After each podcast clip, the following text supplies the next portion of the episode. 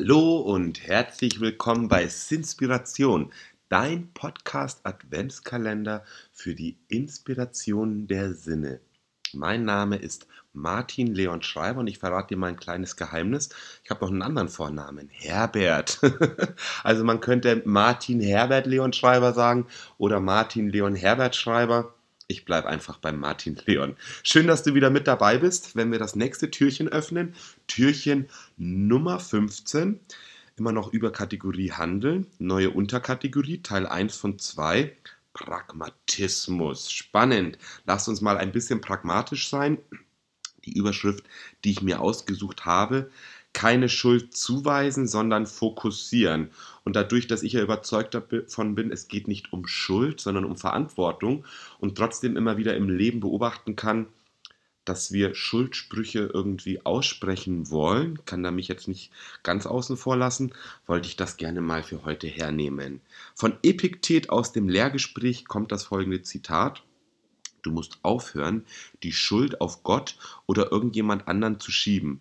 Du musst deine Begierden vollständig beherrschen und das vermeiden lernen, was im Bereich deiner Entscheidungsgewalt liegt.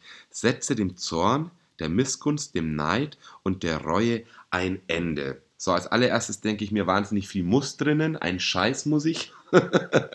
und gleichzeitig sind wir ja hier zusammen, weil wir gerne versuchen wollen, mit dem Leben so einfach wie möglich irgendwie klarzukommen. Und das wäre eine Möglichkeit, wenn du das möchtest, dann solltest du, dann darfst du, dann kannst du. Oder wenn andere es so schreiben wollen, dann musst du. So, was steht denn hier weiter? Nelson Mandela verbrachte 27 Jahre im Gefängnis, weil er sich gegen das brutale Apartheid-Regime in Südafrika gewehrt hat.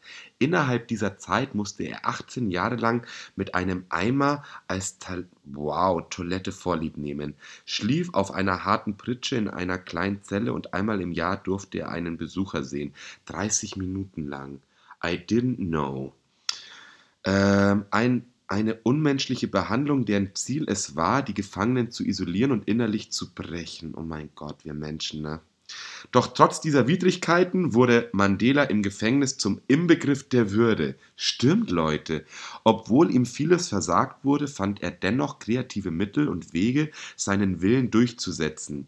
Einer seiner Mitgefangenen, Neville Alexander, erklärte in der TV-Dokumentationssendung Frontline, er, Mandela, wies uns immer wieder darauf hin, wenn sie sagen, dass du rennen sollst, dann gehe. Wenn sie sagen, dass du schnell gehen sollst, geh langsam.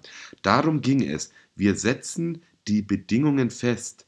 Er tat so, als würde er Seilspringen aber übte sich in Schattenboxen, um in Form zu bleiben.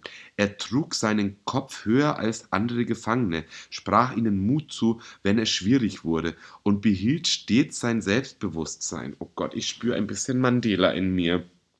Dieses Selbstbewusstsein steht auch dir zur Verfügung. Was auch immer heute geschieht, wo auch immer du dich befindest, konzentriere dich auf das, was im Bereich deiner Entscheidungsgewalt liegt also sozusagen dem Handlungsspielraum, den wir haben. Da dürfen wir uns bewusst machen, du kannst gerne mal nicht von diesem Adventskalender, sondern generell von meinen Podcasts folgen, die allererste anhören. Da geht es nämlich darum, was liegt unter unserer Kontrolle.